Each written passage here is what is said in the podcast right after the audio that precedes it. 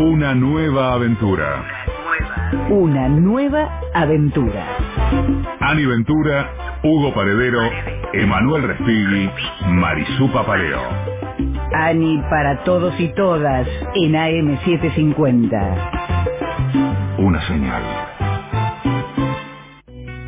me das a elegir entre tú y la riqueza, grandeza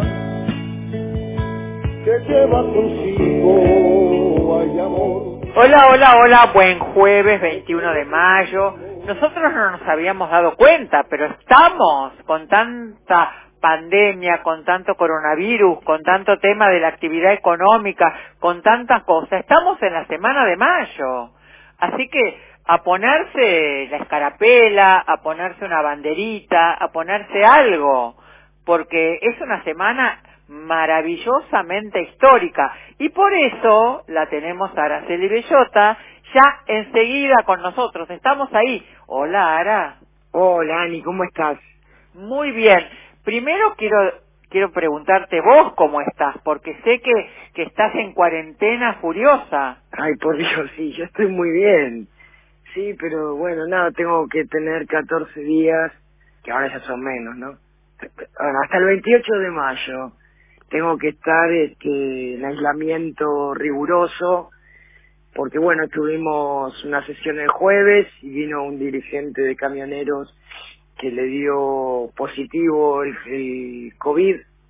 Y entonces bueno, todos los que tuvimos en contacto, es decir, el Consejo Deliberante entero, más la Intendenta, estamos en, en estos 14 días de, de aislamiento. Uy, y te cuesta un montón. Es un horror, porque además digo, no puedo salir de verdad. No es que no salgo porque no quiero, eh, que es lo que me pasaba antes, trataba de no salir justamente para cuidarme y cuidar a los otros. Ahora no puedo. Si llego a salir, además me conocen en el pueblo. Es obvio. Si llego a salir, cualquiera me puede denunciar con razón que ando este, amenazando la salud pública. ¿Y quién Y entonces- te lleva, te hace las compras y la lleva la le, tuve, le tuve que pedir a una compañera de mi agrupación, porque mi familia vive en Capital Federal. Yo vivo en, en Moreno.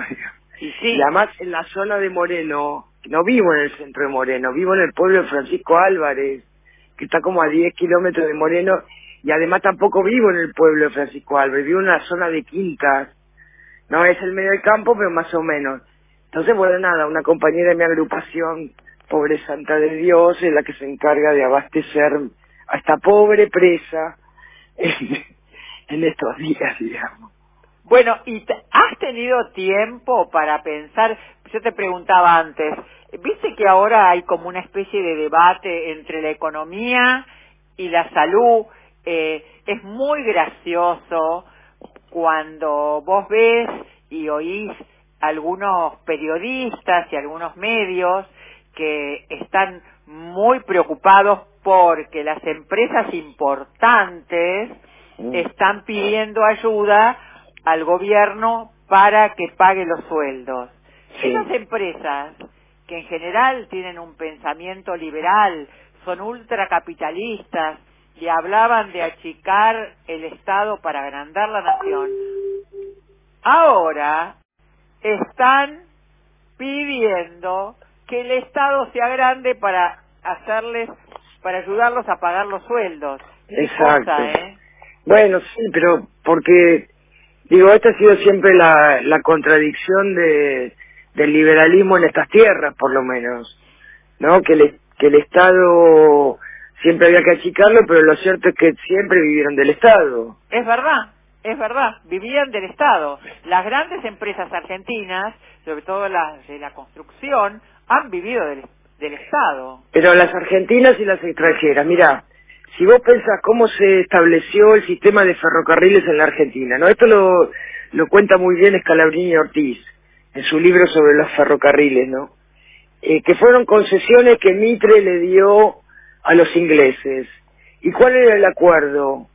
Que si no ganaban, eh, creo que era más del 7%, en, esa empresa, la diferencia la bancaba el Estado.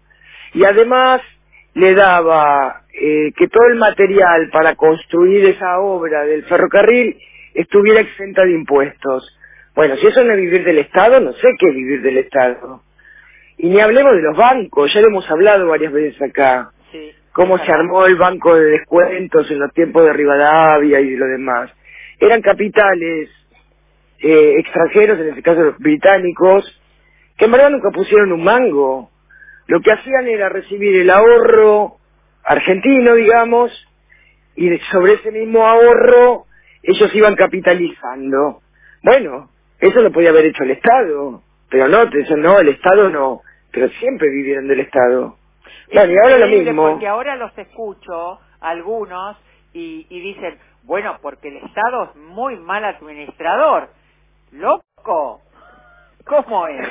Mirá, habría que preguntarle al anterior presidente cómo hizo la fortuna su padre, si no la hizo con la obra pública del Estado. Y sí, Bueno, entonces digo, eh, esta es la, eh, es la hipocresía permanente de los que se dicen liberales y que la verdad que de liberales no nada.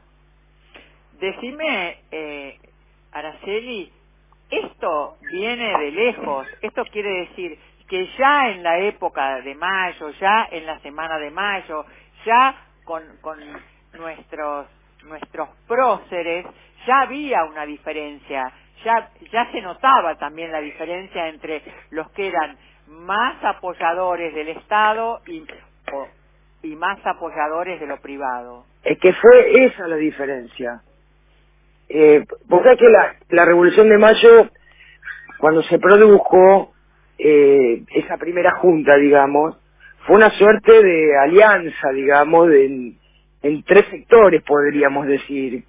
¿No? Uno eran los, los, este, los más eh, jacobinos, digamos, los más revolucionarios, que admiraban al liberalismo revolucionario francés, eran antiabsolutistas, y ahí eran Mariano Moreno, Castelli, Belgrano, que eran abogados, había médicos como Cosme Argerich, eh, había curas, Manuel Alberti, José Grela, Juan Aparicio. Bueno, esta era una parte.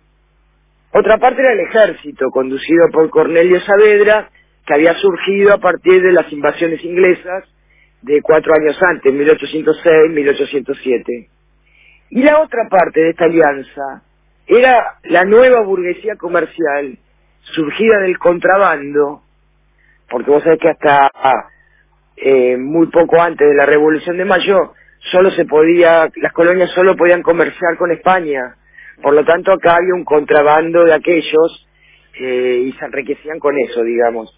Y un breve periodo, un año, de libre comercio que lo había instaurado el virrey Baltasar de Cisneros porque veía el malestar que había acá y porque además el contrabando era, era atroz. Bueno, esta era una burguesía nativa mezclada con comerciantes británicos. La burguesía nativa, te digo algunos apellidos y ya te imaginás. Riglo, Zarratea, Escalada, Rivadavia, García, Aguirre. Y, y entre los ingleses estaban los Miller, los Paris, los Billingham, los White, los Gorman. Bueno, muchas de estas familias además se entrecruzaron en matrimonios y ahí este aumentaron capitales y e intereses en común. Bueno, esta fue la alianza de la primera junta. Bueno, ganan eh, con todas las contradicciones, porque decían que era para defender al rey que estaba preso en Napoleón, bueno, todo eso, pero lo cierto es que ganan. Bueno, entonces le piden a Moreno que haga un plan de operaciones. Es decir, porque habían ganado, pero ahora tenían que ver cómo hacían para gobernar todo el territorio. Cuando yo te digo todo el territorio, no te estoy diciendo Argentina solamente. ¿eh? Claro, Te estoy diciendo el virreinato eh, del Río de la Plata, que llegaba, bueno, por supuesto estaba Uruguay, llega eh, Paraguay, Bolivia, bueno, todo eso. Eh, y entonces Moreno escribe el plan de operaciones. Y entonces en, lo económico, Moreno dice que acá no existía una burguesía fuerte. Y entonces como no existía una burguesía fuerte, el Estado tenía que ocupar ese lugar. Entonces dice, bueno, el Estado va a ser el que se encargue de eh, favorecer las industrias, lo que va a facilitar la subsistencia de miles de personas, eh, desarrollar fábricas, artes, ingenios, bueno, la agricultura, la navegación. Ya Belgrano venía hablando, siendo secretario del consulado, que había que fomentar la agricultura y todo lo demás. Bueno, entonces le dicen, bueno, está lindo todo lo que usted dice, pero ¿dónde, dónde va a sacar, dónde va a sacar la plata el Estado para hacer todo eso que usted dice? Y entonces, ¿qué dice? Eh, cobrémosles impuestos a 500, de 500 a 600, a 600 millones de pesos a los mineros del Alto Perú. Entonces todo cara de asombro. Oh, y entonces, ¿qué dice eh, Moreno? Esto va a descontestar, va a poner este, enojados, se van a enojar, cinco o seis mil individuos, pero las ventajas habrán de recaer sobre 80 o 100 mil. ¿No te suena esto del impuesto a los ricos que están discutiendo ahora? Uh, me parece que la historia se repite y es impresionante. Eh, esto es, este, yo creo que tengo esta sensación de que siempre se ha repetido la historia y siempre los es como circular, son los mismos. Sí, lo que pasa es que no, que no es que se repite la historia, no se resuelven los temas. Tenés Ese es el punto. Y yo, mira lo que, la frase que escribió, y esto es textual, es cortita y por eso te la voy a leer. Di- Dijo Moreno, es máxima aprobada que las fortunas agigantadas en pocos individuos a proporción de lo grande de un Estado no solo son perniciosas, sino que sirven de ruina a la sociedad civil, cuando no solamente con su poder absorben el jugo de todos los ramos de un Estado, sino también en nada remedian las grandes necesidades de los infinitos miembros de la sociedad. Clarísimo. Clarísimo y lo podemos aplicar hoy. Claro, pero sobre todo hoy, porque si bien en aquel entonces también era un régimen capitalista, lo de hoy es el capitalismo al- a la enésima potencia. Ya el nivel de acumulación y de y de no redistribución en las grandes mayorías, sino la acumulación, el 1% de la población del mundo tiene más riqueza que todo el resto de la humanidad. Esto no está bien. Eso es más que obsceno, te diría. No está bien. Y no puede, no puede subsistir. Porque además el punto es, eh, bueno, ellos acumulan, acumulan, acumulan. Y para acumular tienen que vender. Ahora, si la mayoría de la humanidad va a estar sumida en la pobreza, ¿quién les va a comprar? Entonces esto, por una cuestión de lógica, ya ni siquiera tenés que saber economía, no tenés que saber nada, por una cuestión de lógica, no resiste más. No solo porque la gente se va a morir, la grande mayoría se van a morir, sino porque los que acumulan no van a poder acumular más, porque nadie les va a comprar si se van a morir. Y si los que siguen viviendo y no murieron son tan pobres, tan pobres. Vos mira lo que está pasando en la ciudad de Buenos Aires. ¿Y sí? Bueno, desesperado. ¿Por qué? Porque no hay nadie que les compre. ¿Y por qué nadie les compra? Y porque la mayoría es pobre. Y además de que la mayoría es pobre, una buena parte de esos pobres están muriendo por esta peste. Y además están muriendo porque no los han atendido, porque entendían que atender a esos pobres que no sirven al sistema, porque no son consumidores, es un gasto. Entonces Además, estamos en un intríngulis. Que te interrumpa, ¿no? Pero es increíble porque en todos los medios explican que tenés que lavarte las manos, que tenés que poner bar- ponerte barbijo, que tenés que usar alcohol en gel, y esta gente, pobrecitos, no tienen agua corriente. tienen agua. Entonces, Claro que no. ¿de qué me hablas? No, pero además te dicen, quédate adentro. ¿Adentro de adentro dónde? tenés que tener un adentro. Y claro, Ahora, quédate adentro en los barrios populares. Esto pasa en, la- en de, de la ciudad de Buenos Aires, pero también pasa en los barrios populares de Moreno. ¿y sí? Que, quédate adentro significa que por ahí son 10 adentro. Entonces por ahí es mejor quedarte afuera, no sé que, cómo se resuelve. pero todo es parte de, esto que te digo, de esta acumulación que llegó al paroxismo y ya no tiene salida, digo, el amontonamiento de la población en las villas y en estos barrios populares, etcétera, tiene que ver con lo mismo. Habiendo tanta extensión de tierra en la, en la Argentina, ¿es necesario que vivan unos arriba de los otros? No. Pero bueno, esto responde a condiciones económicas y laborales y demás que tiene que ver con este sistema que está enfermo.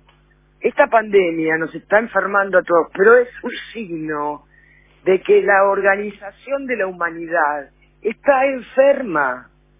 Vos fíjate que, que, que hay lugares que hace- la, la gente por desesperación hace cosas que no que no te las pueden imaginar. Vos te subirías a un barco y cruzarías el océano con tu familia, con tu mamá, con tus nietos, con lo eh, para para poder comer sabiendo que te vas a morir en el medio del océano. Bueno, esto están haciendo eh, los que llegan a Europa. Y sí, Bueno, digo, esta organización humana, que es fruto del capitalismo, está enferma y no tiene salida. Si no se piensan formas diferentes. Por eso digo, esta, esta desgracia que estamos viviendo también es una oportunidad. Pues te dicen, bueno, no, la vida no va a ser igual. Muy bien, ¿y cómo va a ser? Bueno, pensemos como queremos que sea. Está muy bien y, y volviendo a la Semana de Mayo y volviendo a la Revolución de Mayo, quiero decir que siempre hubo, y, y hay ahora también, los jacobinos, eh, los sectores de la burguesía, que, que los vemos, están los sectores, este, que no sé si es del ejército, pero son sectores muy complicados ideológicamente, que son, que discriminan, tenemos ahora el panorama igual. Sí, pero con más experiencia histórica. Es decir, tenemos haber vivido situaciones anteriores, eh, tomemos la Argentina, ¿no? Bueno, hemos visto distintos periodos de la historia argentina que nos van marcando cuáles han sido las decisiones y cuáles han sido los resultados. Entonces digo, para no hacer mucha historia, vamos cuatro años atrás, nos gobernaron, nos dijeron que el Estado había que disminuirlo y bla, bla, bla, bueno, todo lo que nos dijeron. Eh, que no, que la salud no tenía por qué depender tanto del Estado, entonces sacaron el ministerio, una secretaría, que para qué construir más hospitales, decía la gobernadora de Buenos Aires, y para qué más universidades si los pobres no van a las universidades, bla, bla, bla, bla, bla. Y además te agrego, y las, Sí. y las vacunas del sarampión y otras vacunas que quedaban en la aduana, Sí, eh, una vergüenza, porque estaban, estaban compradas, estaban pagadas, y no las iban a buscar. Bueno, exacto. Ahora te digo, el resultado de eso, nada más cuatro años te estoy hablando. Viene la peste, ¿qué tuvimos, tuvimos que hacer? A tratar de, re- de recomponer los hospitales, a terminar los que ellos no habían terminado, a, hacer, bueno, todo lo que no habían hecho, porque si no nos vamos a morir. Y entonces digo, tenés el resultado hace cuatro años atrás. No hay que hacer, no hay que ir tan, tan atrás en la historia. Y si vas más atrás vas a ver que los resultados son siempre los mismos. Solo que cada vez es peor, porque insisto, la acumulación es cada vez peor. Y yo lo que digo es aprovechemos esta oportunidad. No dejemos que esos 12.000 ricos que acumularon todo ganen y no quieran pagar por única vez, Ani. No es que le están pidiendo vas a tener que pagar por única vez y están chillando. Bueno, creo que la realidad te muestra cómo son los intereses y cuál debería ser la solución. Eh, quiero decirte que me gusta mucho esta, esta charla, Ara, porque es una charla que tiene que ver con, con también replantear la, la historia, tiene que ver cómo la historia eh, nos sirve, nos, de ahí nos podemos inspirar, pues estamos, estamos buscando a ver cuál es el moreno, cuál es el argerich, Exacto. ¿no? De, de este momento. ¿Y quiénes son los Saavedra? ¿Y quiénes son los otros que este, están protestando a voz en cuello porque no quieren pagar? Sí, el tema, lo que tenemos que... Porque es, todos esos sectores van a existir siempre. El tema es que tenemos que usar la cabeza y no comprar el discurso del enemigo. Quiero decirte, a ver, vos sabés bien que si esos 12.000 ricos, pagando ese impuesto que no les va a mover un pelo, porque no se van a volver pobres, ¿eh? eh perjudican a todo el resto de la población. ¿Qué somos? ¿40 millones de habitantes? Sí, Bueno, un poco más.